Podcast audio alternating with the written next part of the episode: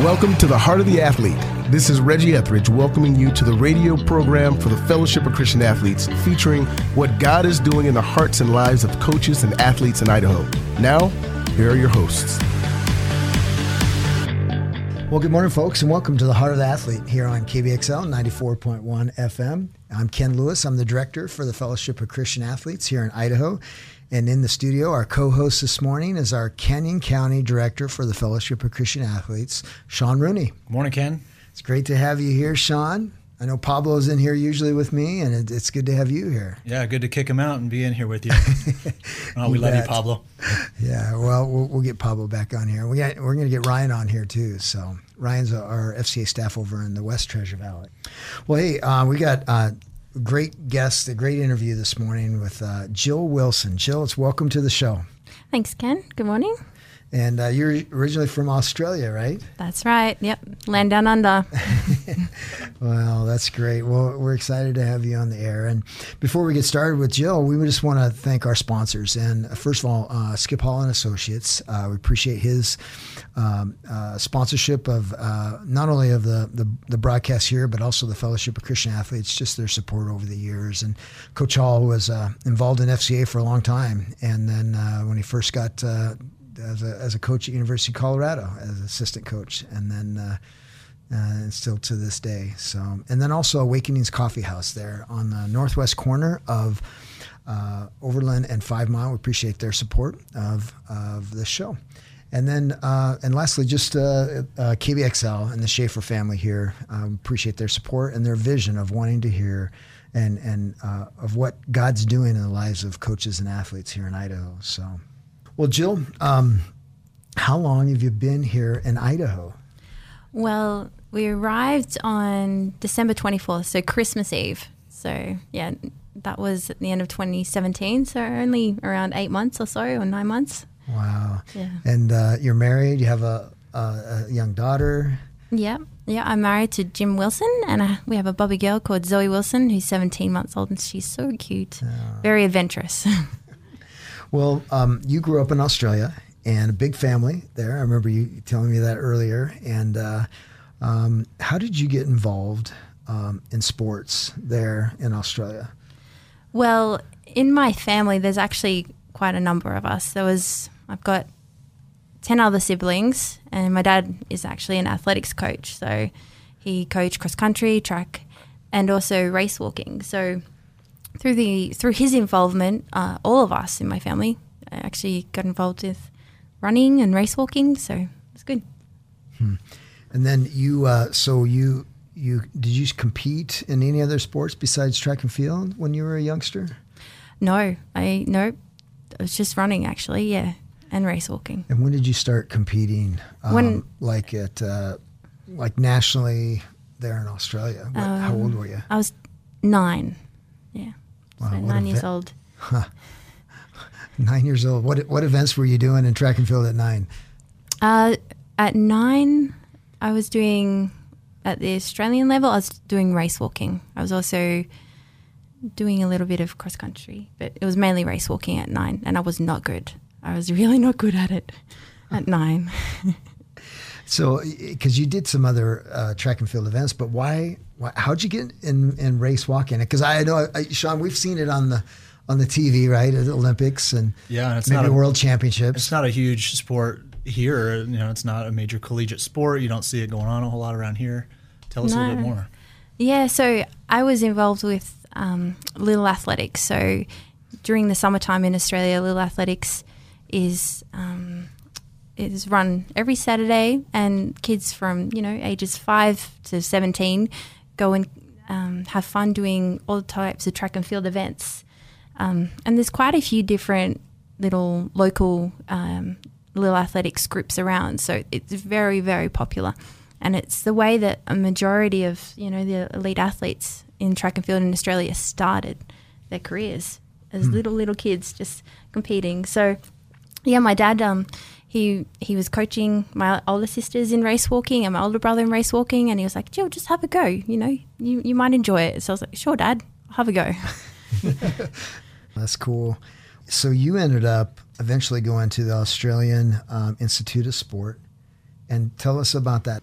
Is that a school? Is that a college there in Australia? Okay, so the Australian Institute of Sport was set up in the 1980s after Australia did terrible at the Olympic Games. I think it was in Montreal. And so they decided, hey, how's Australia going to compete with the world? And then they came up with the idea of having a centralized sporting system, a place where the best of the best could go train together, the, the best of the best um, scientists, you know, the sports scientists, um, and all the research, and all those kinds of departments that need to come together to um, facilitate the development of athletes was all placed together in Canberra at the Australian Institute of Sport. And so uh, it, it's very selective, very few scholarships are offered. Um, you really have to be identified as a, as a, um, a really uh, an athlete who's got great potential to go on to becoming the best in the world, you know, up there with the best of the world. And um, your the the scholarships actually funded by were funded by the Australian government. It's now changed, but the original idea and when I went in in um, 2010 as a scholarship athlete was that you're funded by the government, you're paid by the government to train, and um, yeah, it's just you you're identified as a, a, a as a huge potential pro- prospect, Prospect, yeah, yeah. towards um, the Olympics. Really, that's what they're we're targeting the Olympics. That's neat. So, so you're there at the institute. If you're that big of a deal in the country of Australia, what what's the training like? What what was your day like? Oh, okay. Well, it's quite intense. Um, on any, on an average week of training, I was doing, let's say, between ninety and hundred miles, um, and that was combined of race walking and running. Because because I have a running background, that was a real bonus for me to be able to do a little bit of cross training with the running. But that's not including your gym work. So that's you know your two sessions a week of gym. That's not including Pilates, and that's not including your other things like um, physiotherapy and um, yeah things like that too. So it's quite busy week. Yeah. Wow. Well, I, I, I was sure impressed uh, the 2000 Olympics there in Sydney. So that was uh, that was just fun to watch that and just see all the. It's always neat every year or every Olympics, you know, the Olympic cycle and how that takes place. And um, but uh, how old or what, do you remember watching the Olympics there in uh, when it was in Sydney when in 2000? Yeah, it was definitely an amazing event to have in, in my backyard. Uh-huh. Yeah, so I loved it. I was so proud of Australia. I was so proud of the athletes, and you know, it was just an exciting time. It was, it was just wonderful. That's cool. My high school wrestling coach, Bruce Burnett, he actually was our U.S. Olympic coach for the for uh, USA Wrestling at the time, and so he was there. That was in 2000. So he took a position at the U.S. Naval Academy after that. But uh, so I know that he was there, and well, I know that you um, you were uh, obviously like we're talking, you were a prospect at that at the Australian Institute of Sport, and you. Um, you were racing, starting race, you know, in Australia and internationally, but then you had a you had an injury. Was it in 2010 that? And was that did that happen in your training for race walking, or actually happen in competition? Or It actually happened um, two weeks before the Australian Commonwealth Games trials, Mm. which coincided with the Australian Championships. And I'd just come off a three week uh, camp with the best of the best race walkers, um, with a lot of the ones from around the world had come to train in this training camp at the AC, at the Australian Institute of Sport. And it, it had been really intense, full on training. And then I hurt my knee, and this was, yeah, just two weeks out from the Australian Championships and the again the Commonwealth Games trials, and I was just praying to God. I was like, "What am I going to do? You know, this is my opportunity. I, I wasn't on scholarship just yet. This was the race that was going to put me on scholarship at the AIS. I was, so I was doing all the training, but I didn't have any of the financial support. I was also studying full time uh, at the University of Canberra, and so that you know the hours of training and the hours of study um, was quite stressful. But then when you, when your body gives way at that time, at that at that point where you, you, you know, you just what goes through your head. I was just thinking, Lord, what am I going to do? Can I turn up to this race even with this injury? So I, I was just praying and trusting Him, and I was in, I was really, you know, quite worried. And I saw the physios, and they helped mm, physiotherapists. Sorry, if I say physio, it means physiotherapist. Oh, I, Australian lingo. We're getting used Yes. to it. I'm glad Yeah. you're translating for us here this morning. oh, some people give me the strangest looks. I'm like, oh, sorry. Okay, I've yep. I'll, I'll fix it up. It's physiotherapist. There you go. So yeah, they helped patch me back together to get on the start line. Uh, this race was down in Hobart, so we had you know a couple of flights down to get to Hobart, and I still didn't even know if I was going to be able to get on the start line and compete. 'Cause By this time, the pain had travelled all the way up my from my knee and was starting to hurt my hip, and I I didn't know what to do. I got on the line. I didn't even know if I could start, and it was it was incredible. God's grace got me through that race. You know, I, I just felt Him the whole way. I didn't do the time that I would have been able to do um, if I hadn't had the injury. It was actually a miracle I was on the start line. It's a 20k race, by the way. It, it's it's that and that. Let me translate that. That's 12 to 13 miles. That's right. It's 0.6, right? So if it's kilometers, you just ti- whatever is in kilometers, you times it by 0.6, and that gives you your miles. That's it. Yeah. so yeah, so this isn't like a simple oh let's go, you know, do two mile race. This is, you know, 12 to 13 miles and and the pace you you're competing at, most people don't really understand, but I'll try and translate this. For race walking, the pace that I was racing at is around 4 minute 30 kilometers. Um, I don't know how to translate translate that into miles, but I'll figure it out here in a couple yeah. minutes. Ken, you might be able to help me out. But let's just say over 20k, that's about 90 minutes Okay. to, to compete 20k in. Gotcha. Anyway, so I, I in my training, I was training at the at the way to be able to race in about 88 minutes for 20k. But given that I was injured, um, it was a miracle I was on the start line and I actually finished the race and, and I came third. And I um I just missed out on the A qualifier for the Commonwealth Games by 13 seconds. So I didn't get picked for the team. I got a B qualifier, which was pretty good. And, you know, I finished in an hour 34 13. So I, I was just, you know, praising the Lord that I was started. And then I finished and I got I got on scholarship at the Australian Institute of Sport from that race. Wow. So, you know, when everything was down, God came through and he, he, he gave me that grace to get through that race because it was hard. Yeah, um, you know, when you started sharing about this race and this injury, you talked about how you were praying to God. You know, the Lord got you through it.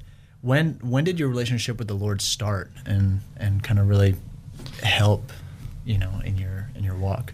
Well, I was actually really blessed to grow up in a family that uh, already believed in Jesus. So my parents uh, became Christians when they went to college. We say university, but uh, at university. And yeah, I grew up knowing Jesus. Um, since I asked him into my heart when I was four, I still remember the moment. And he's always he's always been with me. You get to an age when you're about 17 where you need to again decide for yourself. Um, and you know he, he, he was always faithful and he, he never left my side. I never i never walked away from him. And i had choices to make as you, as everyone does. And i chose him because he chose me Well, folks, if you're just joining us, uh, we're visiting here this morning on Heart of the Athlete with Jill Wilson, former Australian race walker who now lives in the Treasure Valley. So we're Yeah, Jill, I was going to ask you to, Um, you know, you just told us about your walk with the Lord, and after that real tough race of being injured yet still doing well, you you became a student at the institute, right, or an athlete at the institute. Sorry, I'm getting college institute. Here we go. Um, so, what was that like then? Like, kind of moving forward. Tell us about kind of what happened next after that race, being a part of the institute. well it it's actually an intense pressure cooker um, you're being paid by the government to train so and they want results. they want results. So it's a results orientated environment. As much as they can, they support you in every way as much as they can. You know, you've got your training requirements, your training commitments, Um, you have all of your other commitments, such as you know nutrition, um, and they would watch everything that you did, and they would make sure that you were doing the right thing um, according to what they believed was the right thing. Yeah. Um, Sounds like you're uh, under a microscope, like a professional athlete in the United States. Yeah, Mm. absolutely. Yeah, they, they they wanted to ensure that you were doing the best that you could do um, while controlling your own environment. Now that's a little bit interesting because when you're in an environment that isn't, you know, Christ centered, that things may not line up with your faith. So there's certain pressures that may not line up with what God is actually speaking to you in your heart. So I was under a lot of pressure um, because I was quite a, a powerful, strong athlete. Um, to keep my weight below a certain amount, and and that was difficult too because I didn't actually have a problem with my weight. I was fit, I was skinny, and I was fast. And you know when when you when you um, go below a certain weight, your body doesn't work properly. You lose your power, you lose your strength, and you know so the Lord made me a certain way. And if somebody says to change the way that the Lord made me, that uh, it doesn't it doesn't work. You know, Right. you go with how God made you. right. And you go with what He says about you. And um, yeah, so in that environment, there's a lot of times when there were athletes who would want to compete against you. Um, they weren't necessarily they would be nice to your face, but not nice behind your back. Um, and there was times when my own coach would set up situations to create tension, to create a cooker pressure atmosphere, making you feel like the people you were training with were your own competition.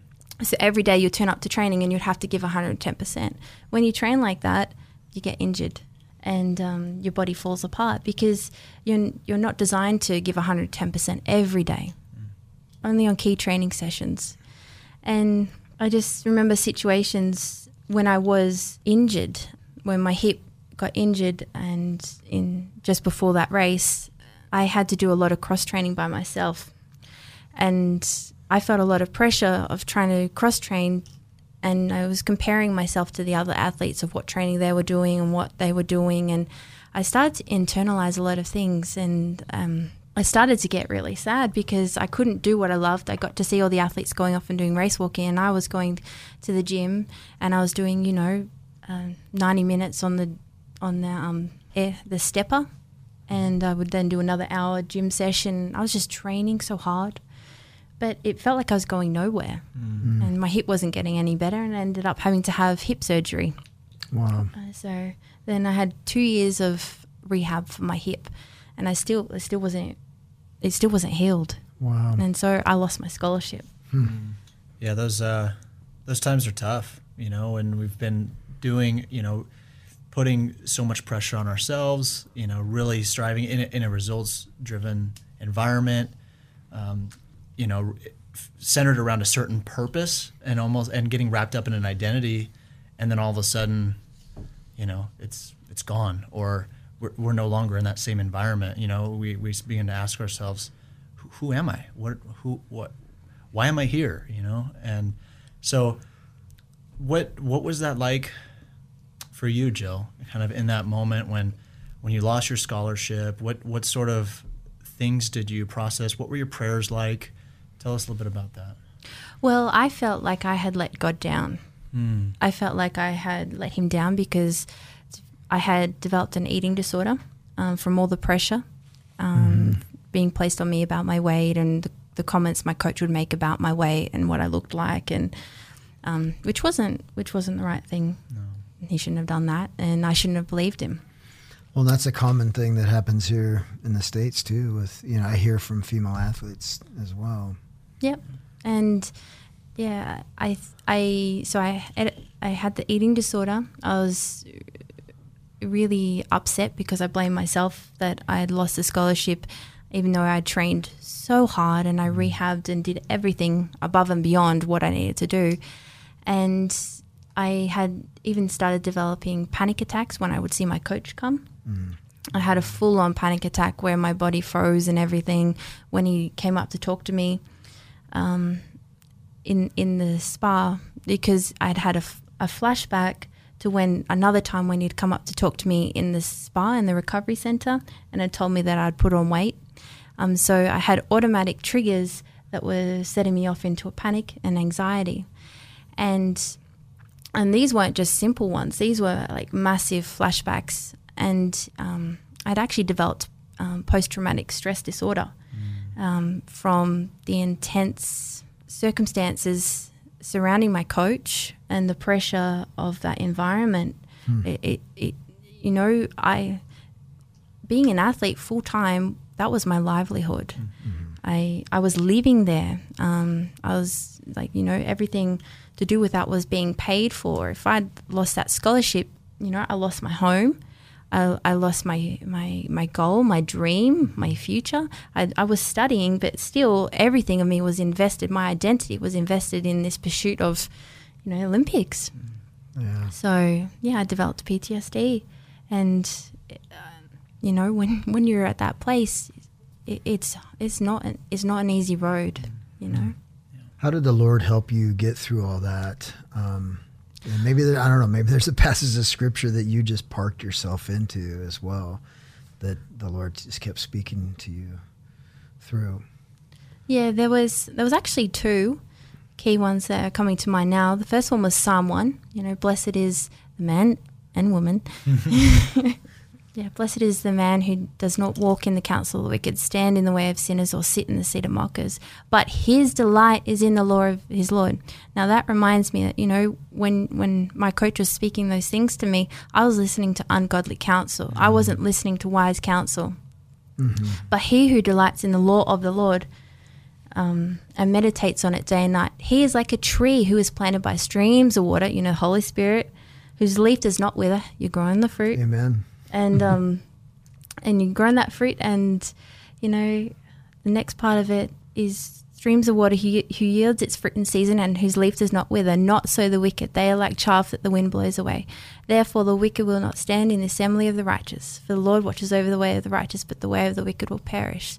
So, you know, planting myself in the Word, praying and crying my heart out to the Lord, because whenever anyone would speak about the AIS, I would go into a full on panic attack. I would be crying. Um, I would be virtually inconsolable. I, I, w- I would be, you know, just, I couldn't cope with it. Um, even with exercise, because that was associated, anything associated to um, the AIS, I found difficult. So I'd be going out for a half an hour run every day because I believed I had to, and I'd be crying. Wow. But I'd be praying to the Lord, saying, "Hey, can you heal me, Lord? Heal me. You know, you're my God. You you have promised to heal me." And the other verse that I had was, "Those who hope in the Lord will renew their strength. They'll rise up on wings like eagles. They'll run and not grow weary. They'll walk and not be faint." And so from that place, I I have hoped in the Lord, and and He has healed me. He has healed me of so many of those associations and triggers. Um, I even went back into the AIS and worked as a personal excellence coordinator. You know, for a person who who couldn't even have somebody talk about race walking or my coach or the AIS, to go back into that place, live there for 4 days a week, and work with the athletes and um, mentor them. You know, with with God helping me. I, I he, he healed me and he overcame so much. So it's true. When you hope in the Lord, he does renew you. He does renew your strength. He does uplift you. He does give you a hope and a future. He really comes through. When he is your only only hope, when he is your strength, when you lay everything at his feet and you receive from him what you have from him, then you can do what he has called you to do. Mm-hmm. Yeah. Well, it's been great having you. The time has flown by mm. here this morning, hasn't it, Sean? It sure has. Yeah, amazing story. Well, folks, we've been visiting this morning with Jill Wilson, former Australian race walker, living in, in Idaho now. Or, and uh, we're, we've got to have you back in because I know you you got to help coach at our FCA camp this past summer, and uh, It was I awesome. think we need to, you know, it'd be fun to get Jill back in and talk about some more of these things that are, you know, that female athletes, you know, go through. That it's a little different than male athletes, isn't it, Sean? Yes. Yeah. Thanks so much, guys. It's awesome to be here. And yeah, praise God. Amen. Amen. Yeah, he's, Thanks, he's Joe. delivered you from all that. So, well, folks, if you're interested and more about the Fellowship of Christian Athletes here in Idaho, you can go to our website at fcaidaho.org. That's fcaidaho.org. And you can get in touch with Sean or Pablo here in Ada County or Ryan in the West Treasure Valley or myself. So, well, Sean, it's been great to have you on the air. Been a blast, Ken. Thanks for having me. Yep. Jill, thanks for taking the time for coming in this morning. Oh, thank you. It's been so good. God bless, folks. Thanks for listening today. If you are interested in getting involved with FCA or would like to donate to the FCA ministry, you can contact us through the FCA Idaho website at fcaidaho.org. Join us next week for The Heart of the Athlete, a production of the Fellowship of Christian Athletes in Idaho and KBXL, The Voice.